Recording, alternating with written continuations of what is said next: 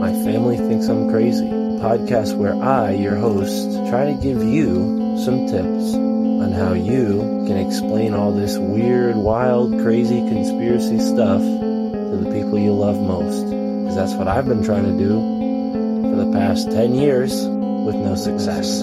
I've been telling everybody that our government is shady, but every time I do, my family thinks I'm crazy. The hollow earth, U F Os, aliens invading, pour it in the water, they swear skies daily. When I talk about these things, they think I'm crazy. There's no escaping anymore, the evil that we're facing. Illuminati, mind control, they're sacrificing babies. The end of days, but anyways, my family thinks I'm crazy. What, they don't want to listen to you? No, they don't want to listen, they don't want to hear it. They're just like, oh, here we go, Mark.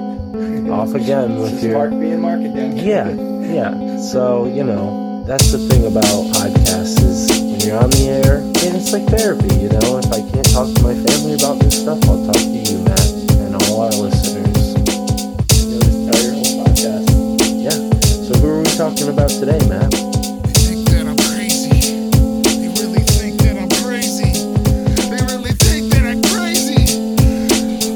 My family thinks that I'm crazy.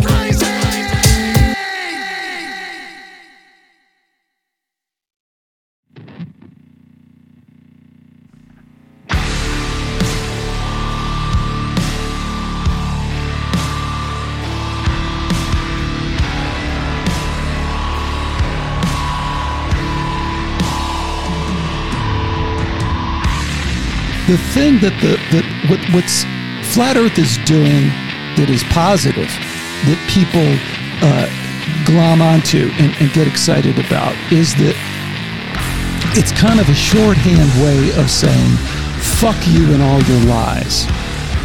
Fuck you and all your lying, fucking, know-it-all bullshit in your face. You know what? I think the Earth is flat. Prove me wrong. And in the process of proving you, me wrong, I'll spin you around in circles chasing your tail, and you'll look like an idiot. And yeah, I look like an idiot, but who cares? You already think I'm an idiot. That is the purpose of Flat Earth. The purpose of Flat Earth is, the positive purpose, is challenge everything. Don't d- call all these know-it-all bullshitters on their crap. I get that. I love that. I love Flat Earth.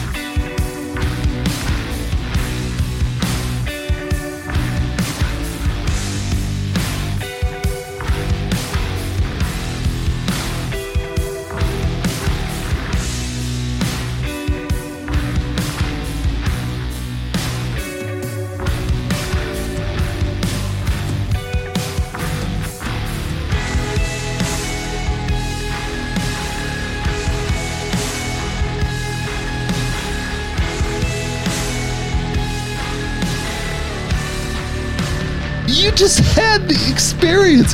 Why are we why are we conditioned to think that we need that intermediary?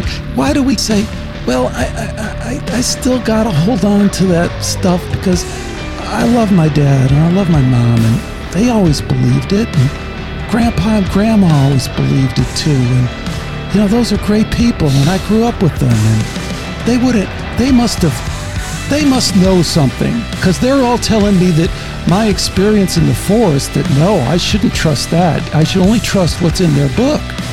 So I'm going to go with them, you know, because they're my folks. Fuck them. Fuck their beliefs. Don't respect their beliefs. Fuck you. Respect your experience in the woods with the divine.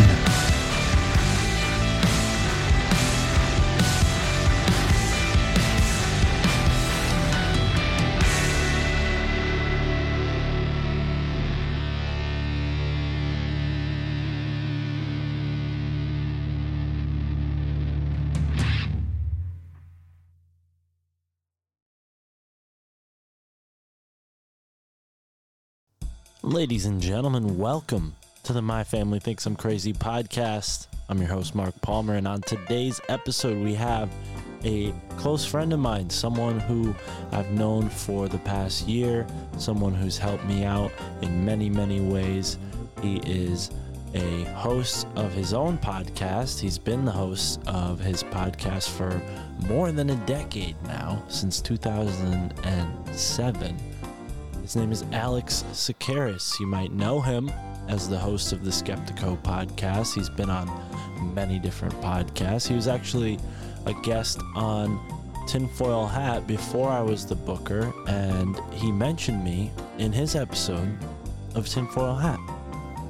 Of course, I was the episode only a couple before his. Um, if you haven't heard, go back and listen. Episode three hundred seventy-seven of Tinfoil Hat. That's yours truly. And Alex, I think, was on for episode three eighty-one or something like that, and he mentioned me, and I reached out to him. I said, hey, I'd love to have you on my show. I, I loved some of the points you were making, and thus formed a friendship. And he was on my show for episode seven, and now he's back here for episode ninety-seven. And in the meantime, together, we started Alt Media United, which, if you're not familiar, is a website where you can find this podcast as well as a bunch of others that you might enjoy if you're listening to this podcast. I remember when I was uh, newer into this, I had a hard time finding other conspiracy podcasts, and through great podcasts like the Higher Side Chats and Tinfoil Hat, I was able to find other podcasters and other podcast hosts and guests and everything in between. The Grammarica Show is someone who I cannot forget to mention, and all three of those amazing podcasts are a part of Alt Media United. Go figure. So please go over to alt media united dot com, check it out. Shout out Alt Media United. If you do find a podcast that you really like, that resonates with you, let them know that you found it through Alt Media United, because Alex Tsakiris and I put this project together really with the intention of creating a cooperative. A cooperative that supports independent podcasters, and something that we can all voluntarily contribute together towards helping one another stabilize ourselves as independent podcasters, you know, without getting too much into the uh, shop talk, so to speak. You know, it's not free. I don't just put this podcast out for free. It costs money.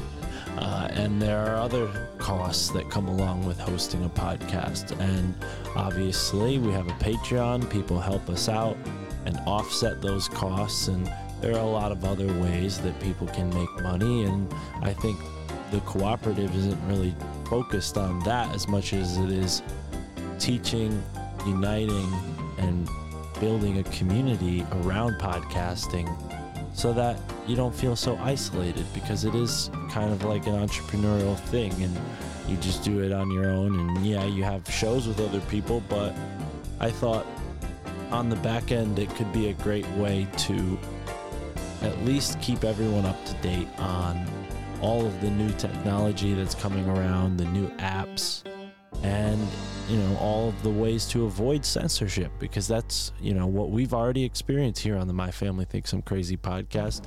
Uh, episode, let's see, with uh, James from We The People Radio. Shout out to you, bro. Really cool dude. James out in uh, the west area of the state. I don't know if he wants me to shout out his location. Now that I think about it, I'm a little stoned. But uh, James from We The People Radio, his episode got kicked off of YouTube. Go figure. We're talking about a lot of very compelling stuff in this episode and that episode. And the other episode that got taken off YouTube already was Corey Daniels. So long story short, I'm not going to moan about that for you guys, because I know you guys love the show and you're going to want to listen to as much My Family Thinks I'm Crazy content as possible. So you got to stay up to date. You got to follow the podcast on a podcast app that supports the Podcasting two point oh index. If you don't know what that is, go to podcasting two point oh dot com uh, or just search that. You get to the podcast index. You can also just search that.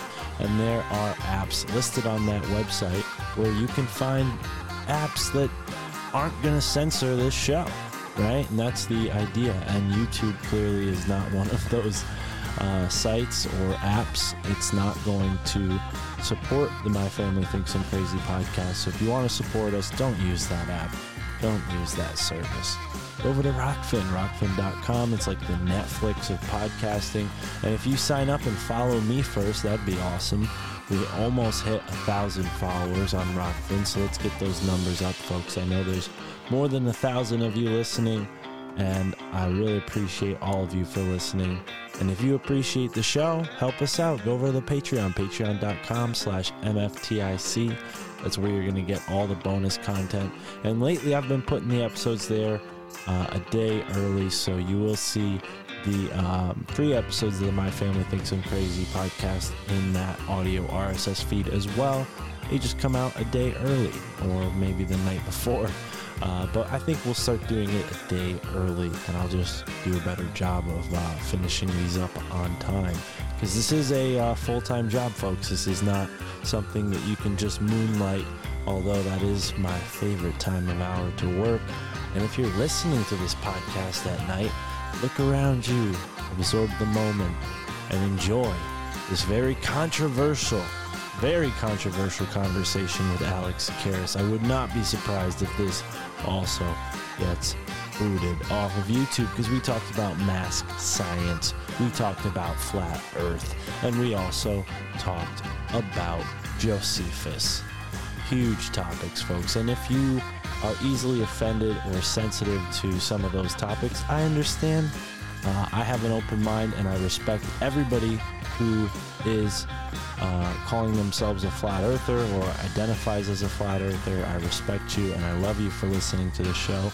And because we had this conversation, I have made a promise to you guys to have David Weiss on the podcast, because we have had folks reach out and say, hey, can you get David Weiss on the podcast? And I said, why not? He's been on every other podcast. Let's get him on. And uh, that way, you guys know that I'm open to flat earth, because I am. I haven't ruled it out. Um, I know in this conversation it sounds like I have, but, you know, I think I also kind of uh, try to reflect my guests as best as I can, while still trying to maintain as much honesty as I can uh, within my own perspective. And that perspective is multifaceted. It's not a one-dimensional perspective, and that's not to say that flat earthers have a one-dimensional perspective either. So that's why I love open discourse with anybody, no matter what their stance is. Uh, I've had many people on the podcast who I don't agree with, but you might not notice because we have great conversations. I think that's part of the secret, is is to meet in the middle and find what we agree on, and um, and maybe, you know, if it comes up, find things that we disagree on if it's really, really, really pivotal to uh, a solution. But either way, folks, what a rant. If you like these rants, go over to the Patreon, patreon dot com slash M F T I C, where there is bonus content. We have a bonus audio R S S feed that you can plug into the same podcast player that you're using to listen to this podcast right now, save from maybe podcast players like Spotify, YouTube, and Apple. Wah, wah, wah, wah, wah. Yeah, we don't want to use those. Let's just uh, avoid those. So here's the sound effect I wanted to play. Uh, and that's it. Enjoy this very controversial conversation with the man behind the Skeptiko podcast, my buddy, my friend, and I dare say my mentor. I did have lunch with him this summer in New York City, and it was very kind of him. I do want to thank him for that. I forgot to thank him here, but I guess I'm doing it right now. Alex, thank you for having lunch with me in New York City. One uh, of the few podcasters that have been on my show who I have actually met in person. Uh, Micah Dank is also on the list. But again, if you like these rants, if you like this personal stuff, go over to the Patreon, patreon dot com slash M F T I C. And like I said, enjoy this extremely, extremely controversial conversation with my man from the Skeptiko podcast, Alex Tsakiris.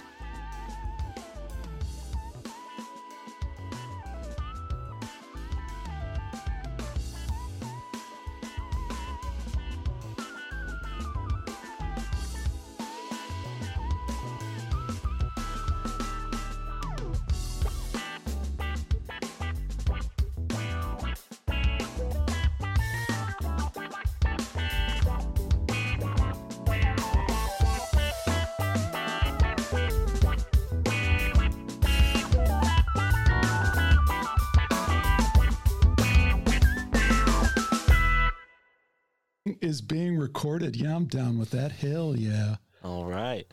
What's up, Alex? How have you been? Mark, I've been good. I've been good. Congratulations. One year. Thank My you. My family thinks I'm crazy. Nice episode. Thank you. Yeah, that's why I wanted to have you back. I mean, we're probably going to put this out for episode ninety-seven because you were episode seven of the My Family Thinks I'm Crazy podcast. You were one of uh, the first guests to grace us with their uh, wisdom and knowledge on this show. So I felt it was only right to have you back ninety episodes later and, and get into uh, what's gone on since, because we definitely, you know, have a... a Uh, relationship outside of the uh, recorded podcasting realm. So a lot has gone on in the last year, and, and I know a lot's been going on for you in the past month. So let's get into it. I mean, mask science, Alex, this is the first topic that we're we're going to get into today. I was just listening to your conversation with uh, Mister Paquette, and I was thrown out of, uh, let's see, my third grocery store Um, in the past few months, uh, last week. So it was a little synchronistic that you brought that topic up, and I'm excited to, to get into it. I mean, the listeners of the show are like me, I imagine. They, they're not wearing a mask unless they're being forced to for their job. So, you know, what uh, what what kind of science is, is backing up that? Because I don't, I mean, I just base it in, you know, I don't like wearing a mask. It didn't really cross my mind to uh, to go further in it. I didn't feel like I had to prove it. But honestly, in this day and age, we should be able to back up our decisions, because I was just kind of angry in the grocery store. I, I felt like maybe I was unequipped and unarmed to really justify, you know, my presence there without a mask, other than just kind of like arguing with the folks. I, you know, it would be nice to have some, you know, legitimate science to share with them, and then maybe turn the the discussion into uh, at least a learning moment for for some of the people. But for the most part, it was just, you know, me getting thrown out of a grocery store and saying, you know, F you, F this. And, and I hope, uh, you know, people out there listening, if they have that same instinct that I do, that we can all learn something together today. Wow. I, so, so they threw you out, huh? What was that like? Well, it was, it was, you know, expected in a way. You know, I didn't, uh, I definitely didn't stand for it. This is in Connecticut. Yeah. Like, what, what store, what store and where in Connecticut was it? So here's the worst part. So it was a health food store. Right. Yeah, they're the worst. They're the worst. Right. So, you know, we went in thinking that maybe they would be like the other health food stores in the state and have sort of a lenient policy about it, but no. They kind of encourage it. But no, this city, the city that they're in, is very strict about it. And Yale University uh, is, you know, the basically the lifeblood of New Haven. So anything they say goes, and, and this health food store happens to be within that city. So that was pretty much why. And we even had a Yale nurse who did not work for the grocery store chime in as I was arguing with uh, one of the grocery store employees, telling him, like, why? You know, we're just getting food, you know, and it was very uncivil, so we don't have to get into exactly what I said, but, you know, that that kind of, I wish I had some, like, actual, you know, information to share, so as we're being thrown out, I would sound a lot more justified and less like a just a belligerent uh, rebel. Well, gosh, you know, there are so many jumping off points there. We could spend the whole time talking about this. First, I got to just share... as a little experiment, you know, people don't uh, associate this, but I live in Southern California. I live in San Diego. And most people think California is kind of locked down. It's kind of the worst. I mean, I don't I don't have to wear a mask anywhere. But I do notice that, you know, and I only, I don't even go out that much. But if I go to stores, the health-oriented stores are definitely, people are more masked up. But just as a little experiment, Mark, maybe not as an experiment, but... I went to, uh, my wife and I flew to Denver just a weekend or two ago. I didn't wear a mask in the San Diego airport at all. In, in the whole line, when I got to T S A, And then I, I just I just said, hey, I'm not even going to bring it up unless somebody does. The only guy, there was one of the T S A agents who in a very non-confrontational, like, you just can't rub it in my face too much, said, uh, pull the mask up. And uh, I was like, okay. And I pulled it up for exactly two seconds. And then I pulled it back down. The only other time I pulled it up, because I just wear like a little, you know, handkerchief around the thing, you know. Uh, I pulled it up while I was boarding the plane, you know, right when you go past the flight attendant. I didn't, for the two seconds before that, I didn't have it up. Two seconds after that, I didn't have it up the entire flight. I got in Denver. I didn't wear it through the airport at all in Denver. And uh, then coming back, because I, in Denver, I didn't wear it at all. So, you know, I think it's, uh, I guess, two things. I think I think it is an act of civil disobedience that we must engage in. That's my opinion. Must is kind of too strong of a word. But I think it's good. I think it bolsters the spirits of other people who are like us, who don't want to go that far, don't want to run the risk of confrontation like you're talking about. So I think it's, I think wherever possible, we should wear, we should not wear the mask. We should defy any of that stuff. But I guess the second part of my story is, if you do that, I think you're going to find a lot more allies than you will kind of like the health food store kind of situation. Mm. Right. Yeah, you, re- you you you alienate yourself when you take my approach of arguing with uh, with people about it. And yeah, I think you're right. There is a sort of subtle, uh, you know, okay, we all recognize that, like, I have to pretend like I believe in this mask for this brief second so you can go on and do your job as the uh, T S A checker guy. And then it's not on your back if someone else sees me without the mask. I kind of conformed in that one moment. I, I, I think it's totally valid. I've just gone and avoided any place that enforces that. You know, that was our last time going there. We made a stand. You know, I called the manager afterwards and said, how could you consider yourself a health food store when you don't, you know, have any sort of mind towards what's healthy or not? You're asking me to wear a mask, and a mask is completely, you know, unhealthy. I mean, I'm hoping we can get into some of those details, because I think, you know, even, um, you know, see, but Mark, let me, let me interject two things, two topics I want to make sure we touch on, on this thing, and you can decide where we go to them. One is, someone just forwarded me the recent appearance of uh, C N N's main health correspondent, Sanjay Gupta, Gupta, who was recently on Rogan. And I thought their discussion on masks was very interesting, very disappointing regarding Joe Rogan. I think Joe Rogan is fantastic, you know, in a lot of ways, but in a lot of ways, he continually kind of fails to kind of really get this. So I want to talk about Rogan and masks. I want to talk about the Yale study, which you're referring to, which is really, really, to me, super important. But the distinction that I would make that really made me kind of jump in there, if you will, is I don't care if people want to wear masks. I am totally fine if you want to wear masks. My only point is, if you are going to institute public health policy, if you're going to say, as a, in the interest of public health, we are going to compel you to wear a mask, then there's a certain level of science that you have to provide along with that. That's just the way the game is always played. You know, it's like, we can't have, if our government said, hey, everyone should kind of eat some really nasty thing, drink Clorox bleach, you know, and when we think that, and therefore you should do it, we'd say, well, wait a minute, give, you got to give us a little bit more evidence than that before we start guzzling Clorox bleach. That doesn't make sense. So there's a difference between what we do personally, the decisions we make, because there are some people who eat, Clor- there really are some people who drink Clorox bleach. That's their business, right? Um, and, and what public health policy is. So in that way, you know, I don't know that we need to call the store and tell them how stupid they are about masks, because that isn't the issue. The issue is, as a public health policy, Can we compel people to wear masks?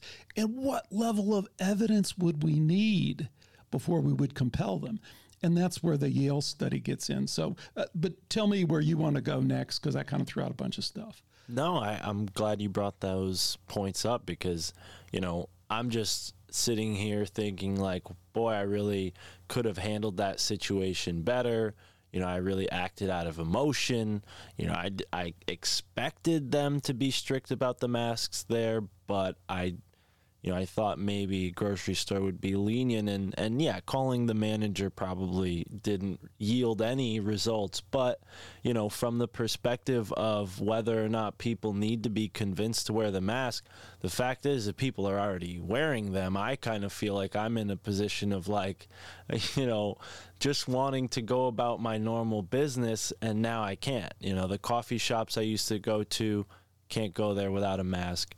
Bookstores I used to go to, can't go there without a mask. No big deal. I have books. I can make my own coffee. I've, I've learned to to do things otherwise. But it's it's really I'm I'm I'm hoping that I'm not the only one feeling this way, where I feel like I need to be more vocal about why I'm not wearing a mask. And when I am going to be vocal, I want to be equipped with, you know, exactly, you know, the truth of the situation, the science, why the masks aren't effective at, you know, doing what they say they would do. And, you know, considering what they do say, it's supposed to protect us from people who are already sick. So if I'm not sick, why do I need to wear a mask, right? It's it's, it's this sort of psychological, in my opinion, a mass manipulation. You know, we see masks being worn in occult rituals for thousands of years. It's a transformational tool,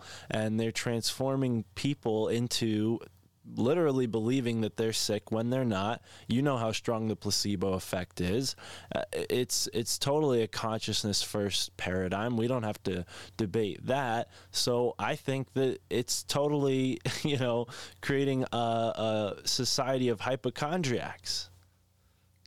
Well, then let's talk uh, a little bit about the Joe Rogan, Sanjay Gupta clip. Okay. And do you edit? You don't really edit, do you? I can edit. Yeah. I mean, the video, no, but I edit the audio. Yes. Because if you want, I can, I can pull up the clip so that people can really do it, but it'd take a couple minutes. So what's, uh, you can, I, I could pull, I could it. pull it up. Yeah. I got my, uh, my phone hooked up to the mixer, so we'll both be able to hear it and respond well, can, to it. If you, you can just play it when you share the screen in Zoom, if you do share the sound. Yeah, go ahead, get it. I, we got time. Okay. So the, the interesting thing, I'll kind of talk you through it as I'm pulling it up.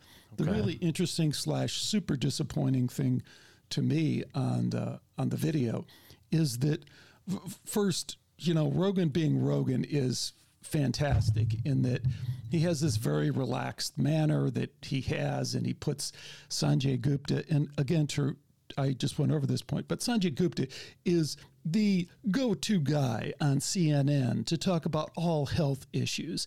And he kind of has this um, very, you know, nice bedside manner uh, on, he puts everyone at ease and all the rest of that. But they're just doing the same kind of stuff that they always do. And so they, when he came on there, Rogan Everyone makes a big deal out of the fact that Rogan kind of nailed him on the C N N lied thing, because Rogan, of course, said, I got COVID and I took the horse dewormer, and, and it isn't a horse dewormer. It's been da, da, da. So they got into the whole thing. But then they talked about masks. Let me see. I have it up here. Let me see if I can play this, play this clip for you so that you can hear it. We can say ivermectin. I mean, well, this is a podcast, so I'm not worried about it getting censored. We, we're we're safe thanks to Adam Curry and Podcasting two point oh. Okay, cool. Well, here's... Uh... Okay, we're going to have to...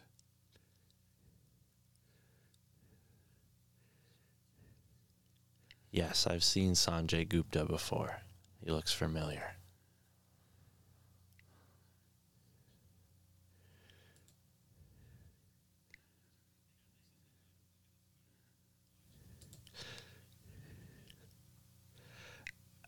I'm skipping around here, but there he is.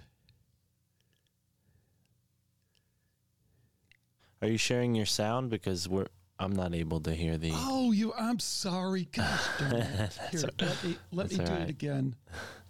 Let me do it again, and I'll share the sound portion. You are going to have to edit now, or it's going to be total crap. That's fine. And ninety-five. That is. There, are you hearing it now? I yeah. think that I think what what happens is that, again, people expect uh, a certain level of certainty in saying how effective they are, or they're going to be a panacea for things, right. and nothing is. Have the you vac- ever seen The Doctor Online? Okay, no, Joe's going off on his thing.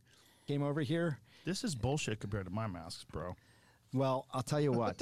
I'll tell you. You didn't even know about your masks, okay? You didn't even know about your... Yours doesn't even adjust. It's, if what it's, if you have big... Okay, so they're yucking it up there, but two things to point out that I think are, are super interesting. One, to your point, Mark, Joe Rogan emphasizes the point that he only wear, he wears a mask, and then he goes and he says, but you know, I do it so other people aren't uncomfortable. I don't want people to feel uncomfortable around me, so I wear a mask.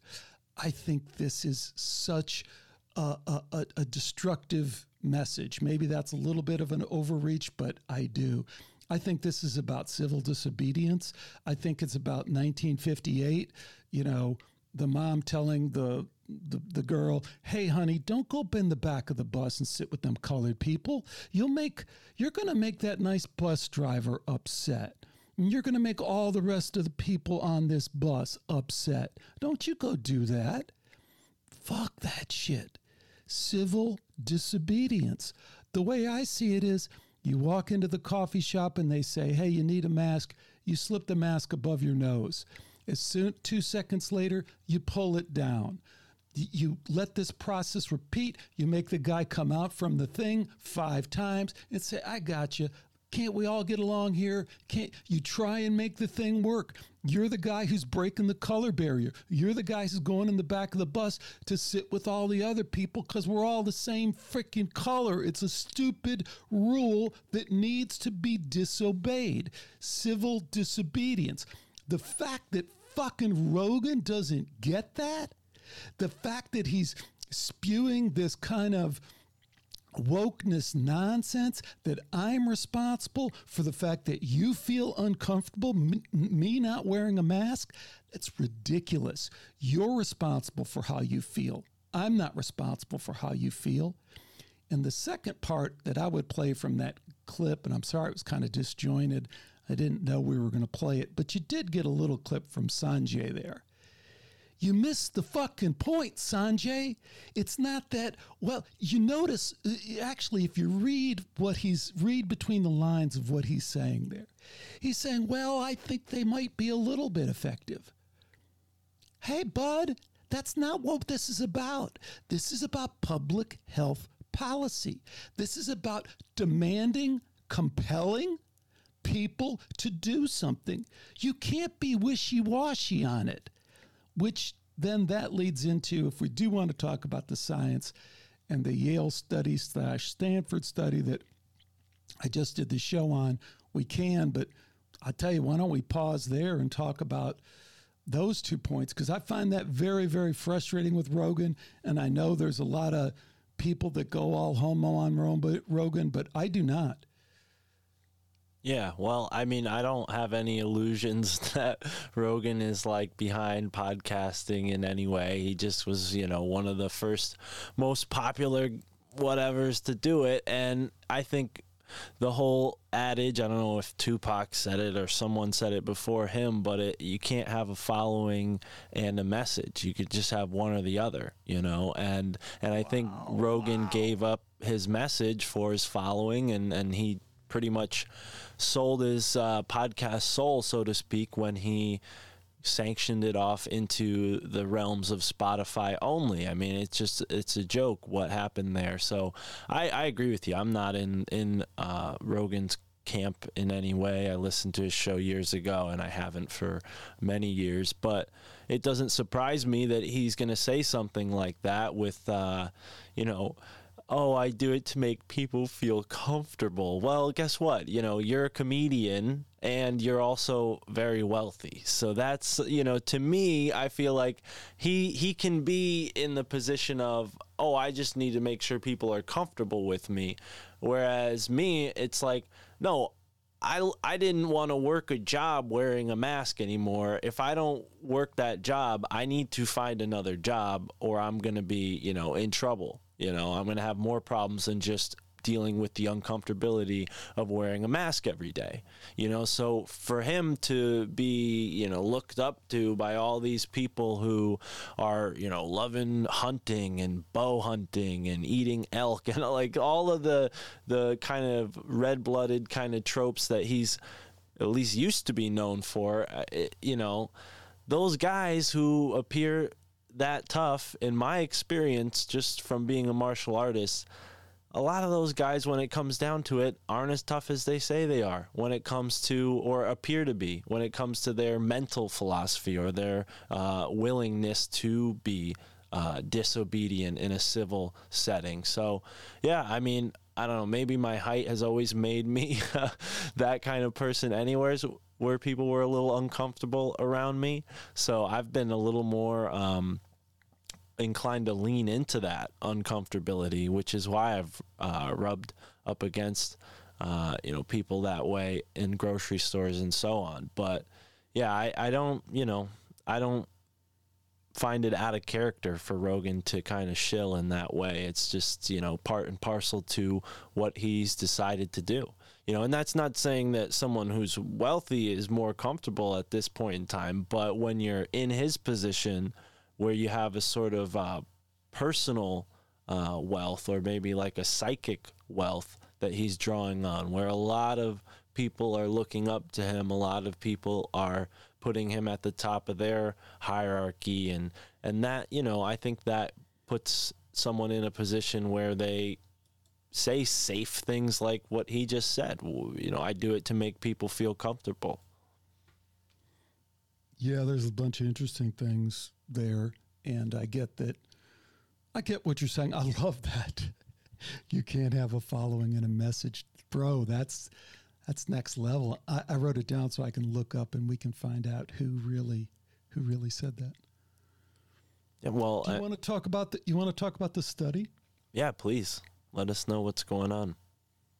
So the the really interesting thing about the, the study that I'm going to share with you, and I did the show with this guy, Doctor Andy Paquette, who I've known for a long, long time. Through Skeptiko, I met him.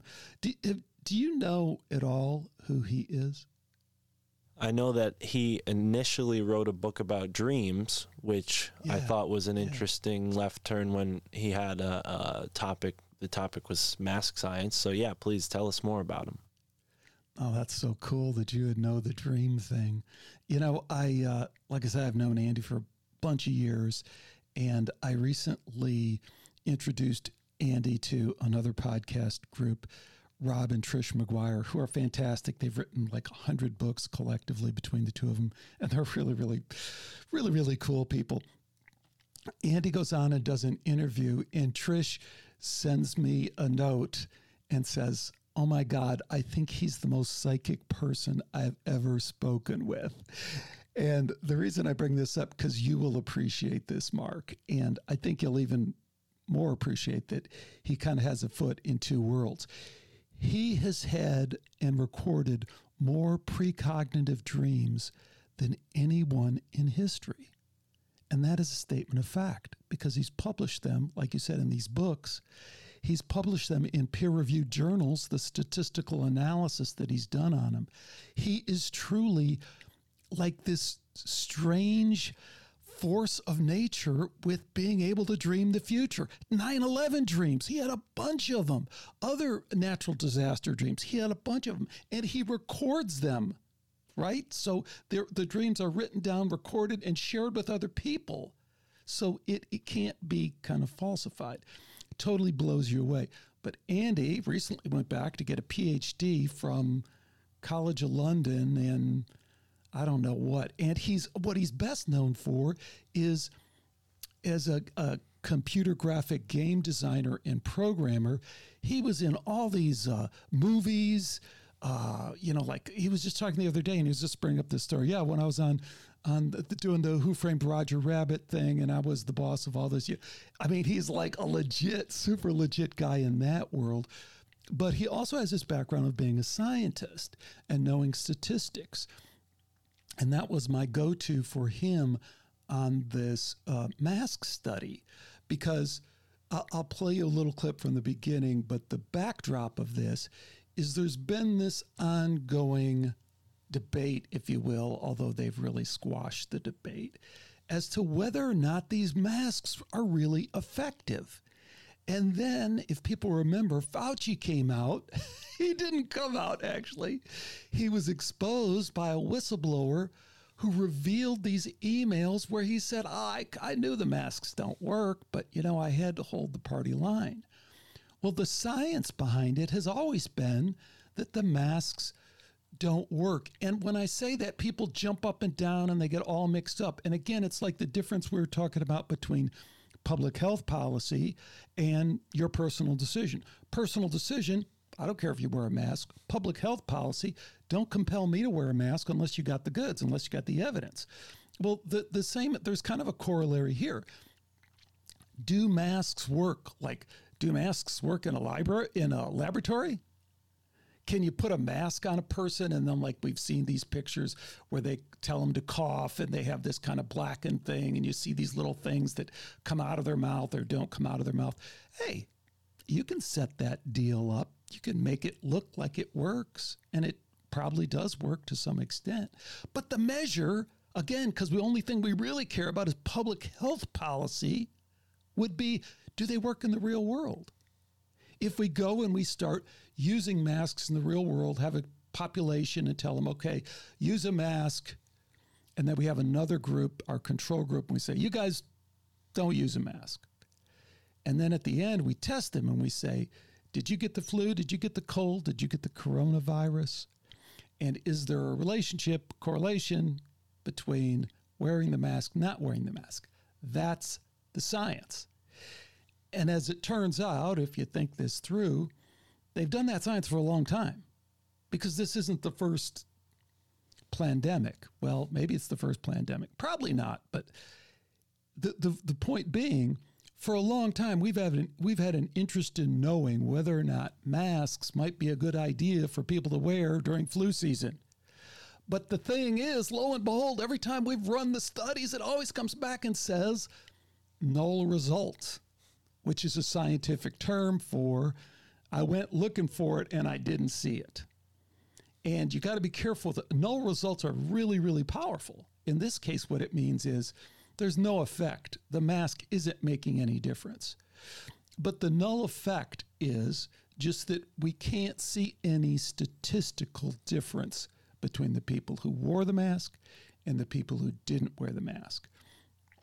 Consistently, over and over again. They've done studies in hospitals. They've done meta-analysis over and over again. So you'll find one oddball study that shows a little bit of effect on the mask, and then you'll find a couple that don't show any effect. And then you keep doing it, and you keep doing it, and over and over again, they come back and they say, hey, there's nothing here. These masks are not. That's the established scientific fact.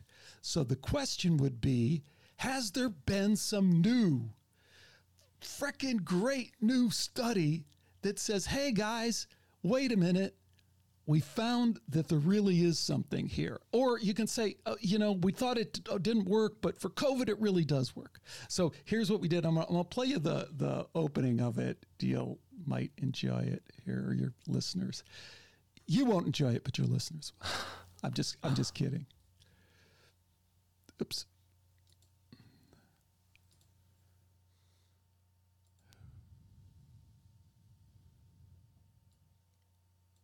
So here's the show.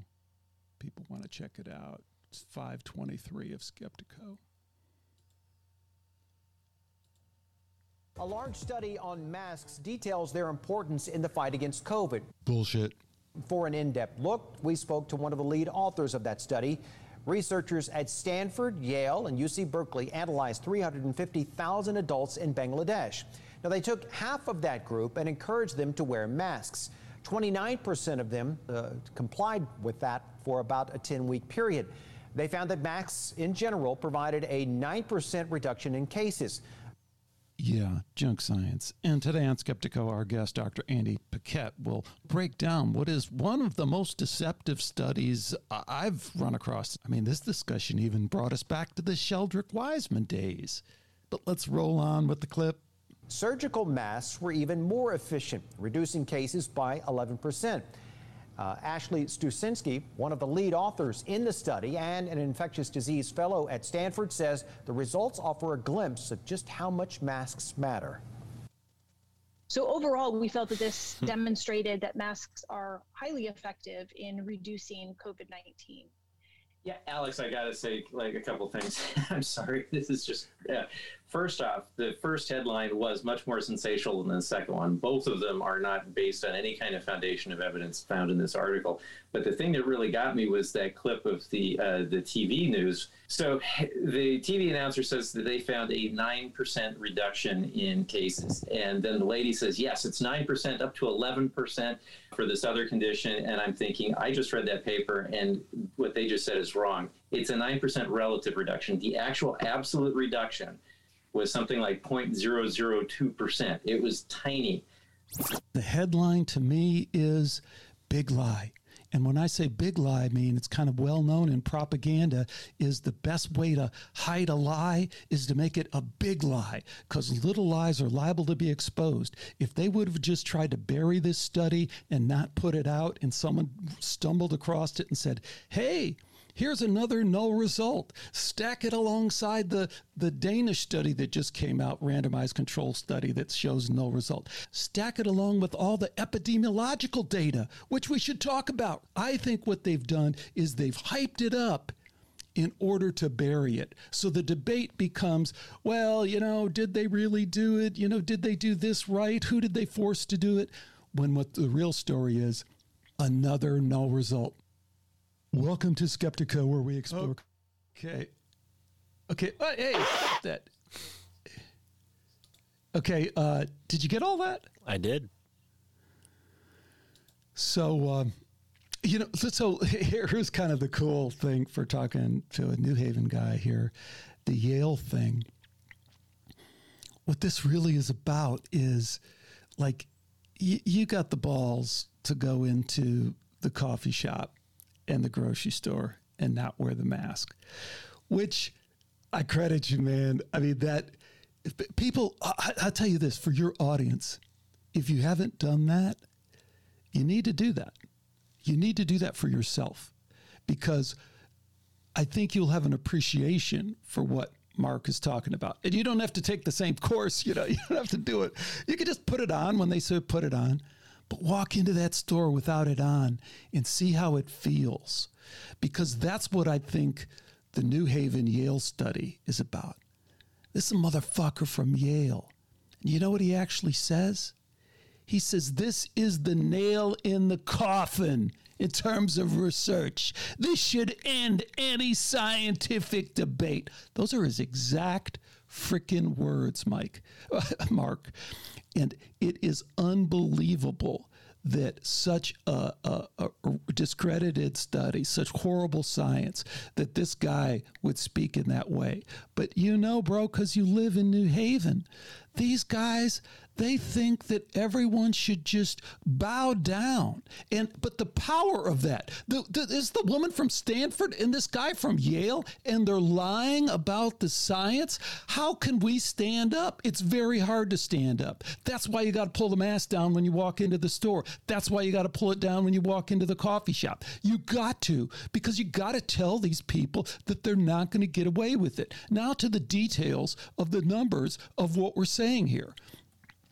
They totally faked this freaking study. First of all, they went through this they went to Bangladesh and they got all this money from Bill Gates and these other people, which is a complete lie on their part. They said, oh, we started the study and it came out so good that we just had to run to Bill Gates, which is what they say. This is what they say. I'm not making this up. We said, oh, please fund it because this is saving so many lives. You know what the actual numbers show? That their reduction in cases, best case, given all their sloppy work, poor blood samples, all the rest of this stuff, was no more, significantly less, than one in a thousand. If I came to you and I said, hey, I got this magic pendant to wear, put this magic pendant on, and then you won't get COVID. And you said, wow, Alex, that sounds great, man. What do you have to back it up? And I say, oh, it's, it's good. We did this study. And it reduced it. And you said, well, how much? I said, well, one in a, one in a thousand people seem to not have, you know, the flu. You know, you'd go, what? One in a th- I mean, how do you know you didn't make some mistake? One in a thousand is not a very big effect. How do you know, you know, you didn't make... Well, it, it that's how it came out. So that's nail in the coffin. That should really end any scientific debate. Please send me the money for the pendant because it really, really works. That, I swear to God, go listen to the show. Go read the read the data yourself. Go read the study. It's out there. That is exactly less than one in a thousand is the effect. Mm. It's just, it's just, it's New Haven, baby. It's tell us about New Haven. Well, and I'm glad you're bringing this up because that's exactly, you know, what I intuited and what everybody's been saying. You know, it doesn't take a genius to to figure that out, that the masks are ineffective. But why this is happening, I think, is why I wanted to get into this and what the larger implications of wearing the mask is. Because, yeah, okay, health, right? That's the obvious implication, right? The, they're telling us if you want to be healthy, you have to wear the mask. Uh, when we look into it, we find out that that's not the case. You actually might be harming yourself by wearing the mask every day. So, you know, without that, that one side of it where like, okay, this is detrimental on a physical level. How is this detrimenting people on a mental and spiritual level?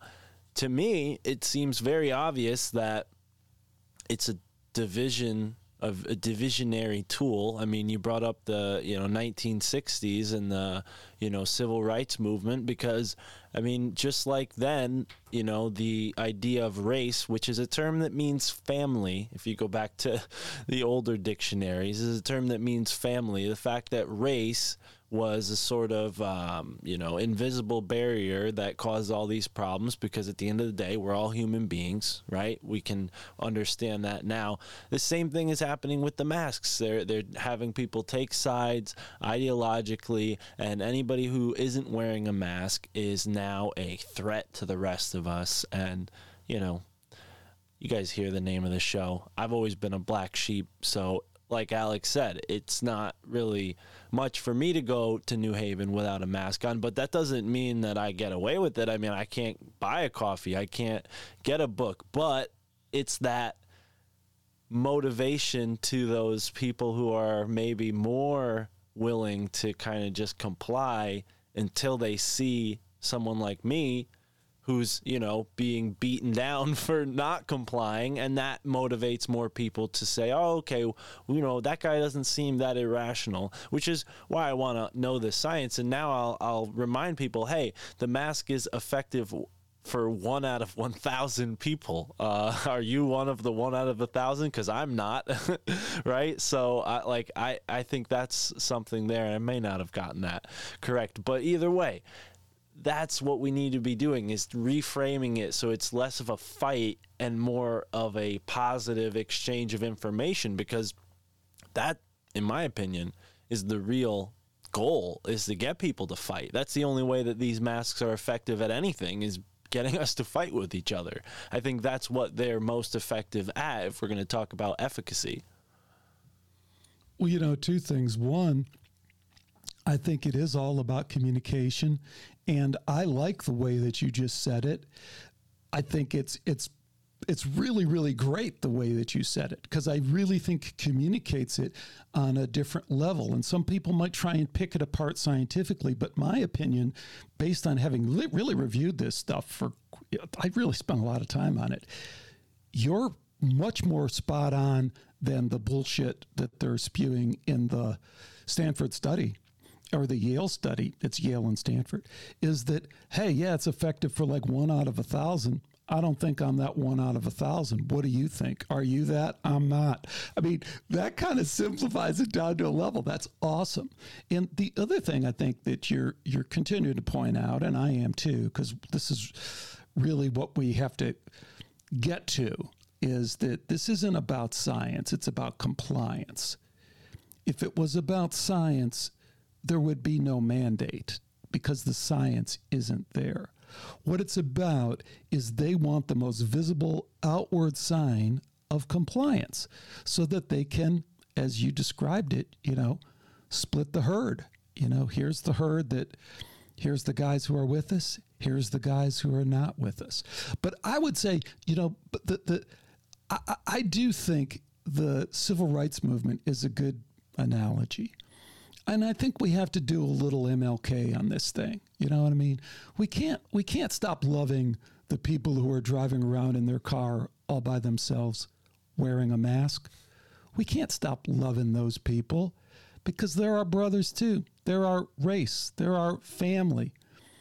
I'm not about that, and I know you're not about that either. I think it's uh, let's let's join together with what we really value most about each other and seeing each other. And that is, that is the non-mask. That is, right. Pull your mask down, brother. I want to see who you are because I want to connect with you because you are me, I am you. Don't hide that. Well, and I'll That's- tell you what, you know, I'm glad we, we started this conversation off with you explaining, you know, your recent travels, because you're demonstrating like, hey, this is what I did and I didn't have much of a problem. Most of the time I didn't have to wear a mask. That was my experience for most of this year. As a matter of fact, I found a way around those, you know, blockages where we weren't able to go certain places. And I think really the larger sort of issue you see in my state where I am, and I don't know how true this is in California because there's so much more people in California in comparison to Connecticut, but Connecticut, you know, is the second highest uh, income per capita of any state in the United States. It's behind Massachusetts, which is north of us. So, you know, combine us together, and that's basically one, you know, mega area with New York City uh, of wealth. And then uh, just along the sort of fringes of that is a huge population of people who are extremely unwealthy. You know, there's a big disparity in Connecticut, Massachusetts, and New York between rich and poor people. And I think that is the real reason why certain people are wearing the masks and have continued to wear the masks all summer and through the fall, is because they have a sort of, I'm better than you, and this is what it means to be better than you. Uh, now in this new world, to, to wear a mask and, and, and go with this movement, and anyone who doesn't, you know, it, is not as good as I, you know, and it, and it doesn't include race. It's it's all races that participate in this wealth gap, you know, because there's poor white people and there's rich black people and all the other races in between. And, you know, they're here. They're in Massachusetts. They're in Connecticut. They're in New York. And they're behind this. You know, Sam says it a lot on his show. It's like rich kids, you know, that are influencing this stuff. It seems like uh, military, uh, you know, military ties are usually the case with certain groups. But, you know, it is very much um an establishment, we'll say. Yeah, I don't know. It's certainly not that out here. Where I live, everyone's super wealthy. And uh, even the people who are not wealthy are wealthy by normal standards. So where I go shopping at uh, Trader Joe's or Sprouts, the health food market, or uh, I kind of I kind of don't do the, I own a lot of Amazon stock, but I don't do the Whole Foods thing. Uh, mainly because I don't like the price. Sprouts are better. But the, the, they're, all the people are, uh, from a socioeconomic standpoint, relative to what you're talking about. Everybody's rich. Everybody's white. people who are not white are white economically. So there isn't that, but there's a ton, ton of diversity out here. And the diversity we see is in the wokeness diversity. It's along political lines. So the people at the health food store who are just swallowing the Kool-Aid by the gallon full, the, the, they have only one way to go. Of course they're going to mask up. Of course they're going to take the jab. They're going to do all that. It, it, where I live, it doesn't have anything to do with economics. It has to do with politics. But I'm sure that what you're saying is valid in other places that you can divide it up economically. Mm. Yeah, no, I think there's more of a, a blue-collar conservatives, conservatism here in New England, and, and people who are wealthy just for whatever reason tend to not be as conservative, sparing some certain areas. But yeah, I'm not an expert in any of that, but I know, you know, living where you are, it is something that we could at least glean some perspective on, uh, you know, from that microcosm, macrocosm kind of way. You know, living in Connecticut and Massachusetts, I see that, you know, economic disparity. And, and I, I think, you know, part of that is the movers and shakers aren't affected by it. So yeah, put a mask on, and, you know, the big business meetings and all these, you know, groups that are kind of conducting, um, like, let's say, a huge company that has thousands and thousands of employees. The guys in the board meeting, they're not wearing a mask throughout their whole day. Maybe they put it on when they walk through the office, but I doubt they're wearing it in their offices. And you know what I mean? So there's a, there is definitely... No, no, a, I, I don't know what you mean, because I, I don't see that, and I don't see that to be true, just to be honest with you. And I, and I don't want to just agree with you just for the point of it. Like I say, in the area where I live, if I mm. go around to like grocery stores, uh, barbershop kind of thing, it's a, it's an affluent area, and it isn't like it is more there, you know, where you live. And I don't know a lot about Connecticut, but having been there in the Northeast, like you're saying, I get it. Or having grown up in Chicago, you know, you live in an affluent area. Don't you dare drive three miles the other way, because it won't be that way. That's not so much the thing in Southern California. North County, San Diego, or Orange County, you know, like if people know Orange County, you go to Orange County, everyone's rich in Orange County. There aren't any poor people in Orange County. You can't, you go off at five, you know, and you get off at Laguna Hill, Laguna Hills, you, you go five miles in any direction, you don't find any poverty. And you go into the Vons or the Ralphs or whatever, it's all... You know, there's a lot of people that are stretched out on their one hundred fifty thousand dollars a year salary because their mortgage and their B M W payment, but you don't find the kind of stratified economic thing that you do there. But you do find a lot of differences along the lines that we're talking about. So I'm just pushing back on this oh, kind fine. of socioeconomic thing, because I it doesn't it doesn't hold up where I live. All right. Well, I wanna I wanted to switch gears anyways, because I think, you know, the mask, like you said, it the science, it's not nail in a coffin shut lid, you know, like they're trying to pull off. It's very flimsy, flimsy science, you know, trying to mandate it is only making it more obvious of how flimsy it is. So yeah, I mean, personally, I think it's uh it's definitely a, a psychological tactic, but you know, going into another realm that might be a psychological tactic, and I'm curious to know your thoughts on what you think of flat earth as a psyop, because, you know, I've run into a lot of alternative and conspiracy theories, and, and flat earthers seem to be alone in their, uh, their, you know, capacity to really, really like stick it to you if you do not agree with them. And I don't find that, you know, close-mindedness to be very, you know, amicable towards going and wanting to look up anything else further. You know, my opinion of flat earth is like, I respect you if that's what your worldview is, but I don't personally uh, find that worldview very fruitful. And I'm going to just say it maybe now for the first time. I think it's a psyop. I think it, it's it's pushing people into a into a camp, much like they've done with the anti-vax movement, pushing people into a camp of extremes so that anything else they say is not taken seriously. You know, so you have flat earthers who say, oh, the earth is flat and also NASA's fake. And it's like, whoa, whoa, whoa, whoa, whoa. Okay, I, I can see where you might be saying NASA is untrustworthy and we need to look into some of their claims, but does that mean the earth is also flat? No. So, you know, Alex, if you if you would, I mean, do, don't seem like you want to get into this topic. What do you think? No, we can we can definitely get in there, and I would just tie it back a tiny bit to what we were talking about with the mask thing, mm. because, hey, Mark, the reason I, I've always had a lot of respect for you and your your ability to kind of think this stuff through is super impressive. And I, like I said, I listened to the, I've, I kind of skimmed through a bunch of the most recent shows, but really listened to the anniversary show, which was, was great and is really cool. Amazing what you've done in a year, just amazing. It took me a lot more, a lot longer to even find a voice, let alone feel like I kind of had a handle on some of these to- topics. So hats off to you. And so one other little compliment. When I was playing the clip from my show on mask science, I was talking about the big lie, and you were like nodding your head like you, you got it, which to me, I love when people get the kind of subtler things because that's the part that really interests me.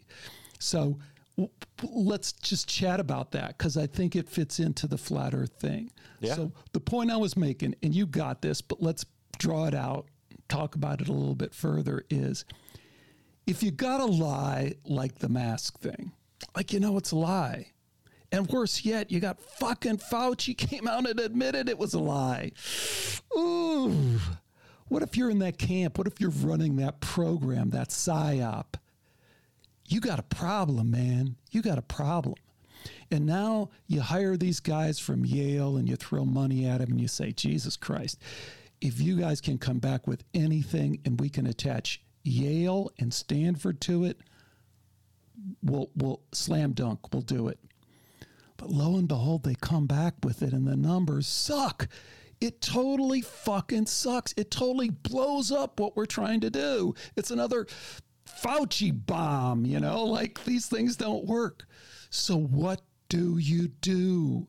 How, what play in the playbook do you look up? You start flipping through the playbook and you go, well, one of the things we do in this case that seems to be effective is we blow it up even more. We take the study and yeah, it, it doesn't show anything. So we exaggerate the shit out of it. Who would say this is nail in the coffin research that should have put an end to any scientific debate? Who would say that before the study is even published? Who would go to the Washington Post, the New York Times, and something that isn't even peer reviewed when the numbers are that bad? Hey, the reason you would do it is because you got together with your other propaganda agents and you said, this is how we handle this thing.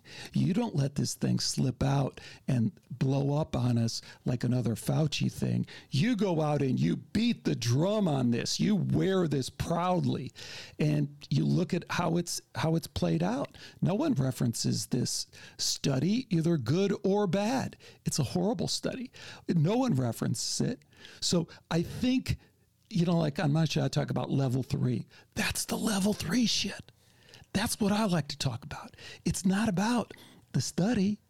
It's about the after effect of how you put that thing out. What do you, so you were nodding when I was talking about the big lie. What, what do you think about that as a propaganda vehicle?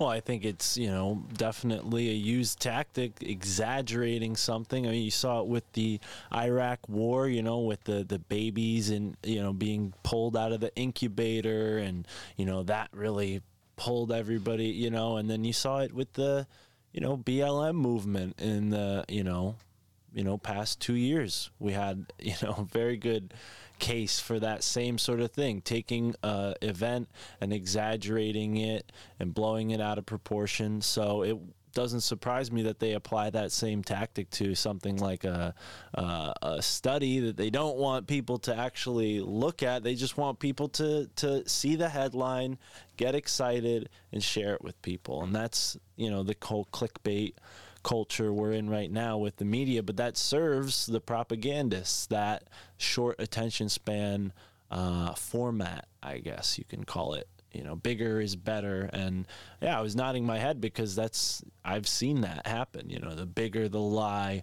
the the more likely people are to uh, take you for telling the truth. Exactly. So the way I think that, I'm totally with you on the flat earth thing. And, you know, I just talked to, to Ricky on the ripple effect, and we did a long thing on this, so I don't want to totally rehash that discussion. But I, there's a couple things that I do think it's worth highlighting, and I really want to interact with you on this and see what your opinion on it is.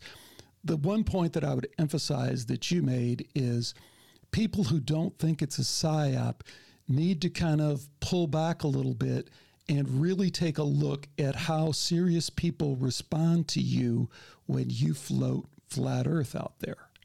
Because there's a different level of snickering that goes on that you're kind of closing yourself off to.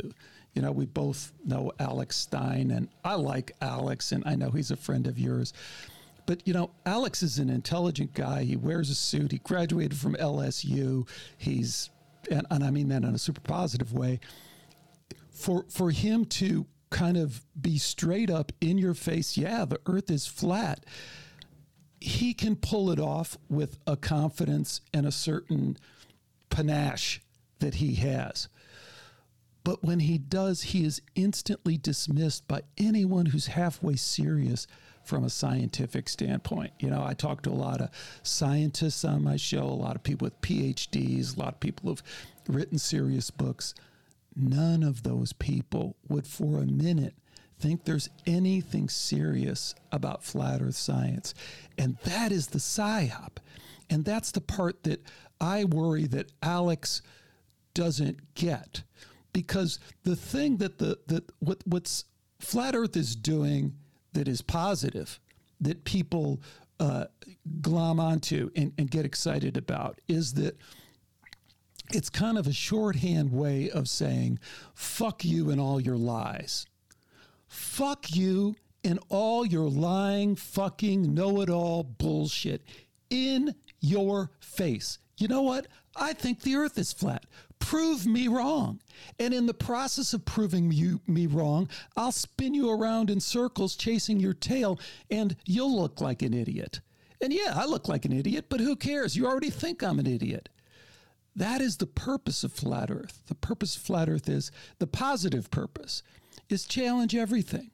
Don't call all these know-it-all bullshitters on their crap.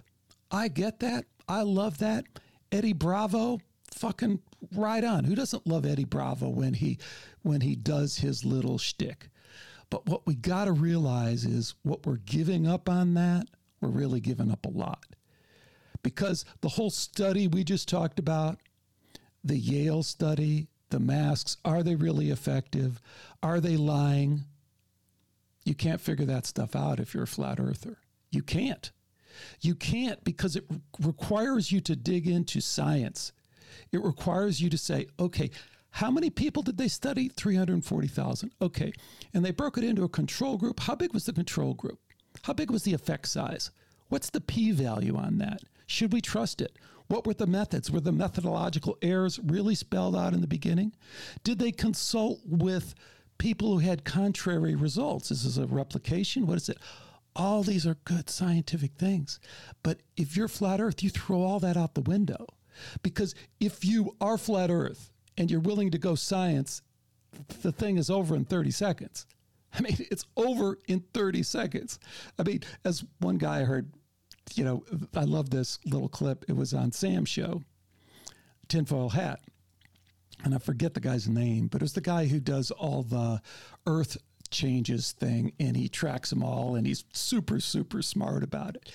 And he's just kind of sitting quietly while these guys are going off and doing the whole flat earth thing, which is entertaining, I guess, at some point. It's just frustrating for me. You mean Randall Carlson? No. Uh, uh, it's a much younger guy, and he does, uh, I'll, I'll dig up the name. No, he, he does uh, earth changes kind of thing. He's tracking it. So here's the, the point, not to bury it too far.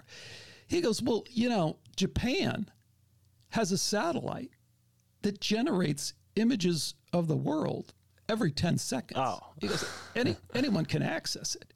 And he goes, but here's the part that he goes further, because, you know, the flat earthers, again, it's it's it's a crazy cult. So people in, you know, it's like talking to religious Jim people. Lee. Just, is it Jim Lee? Is that Jim who it is? Jim Lee, yeah.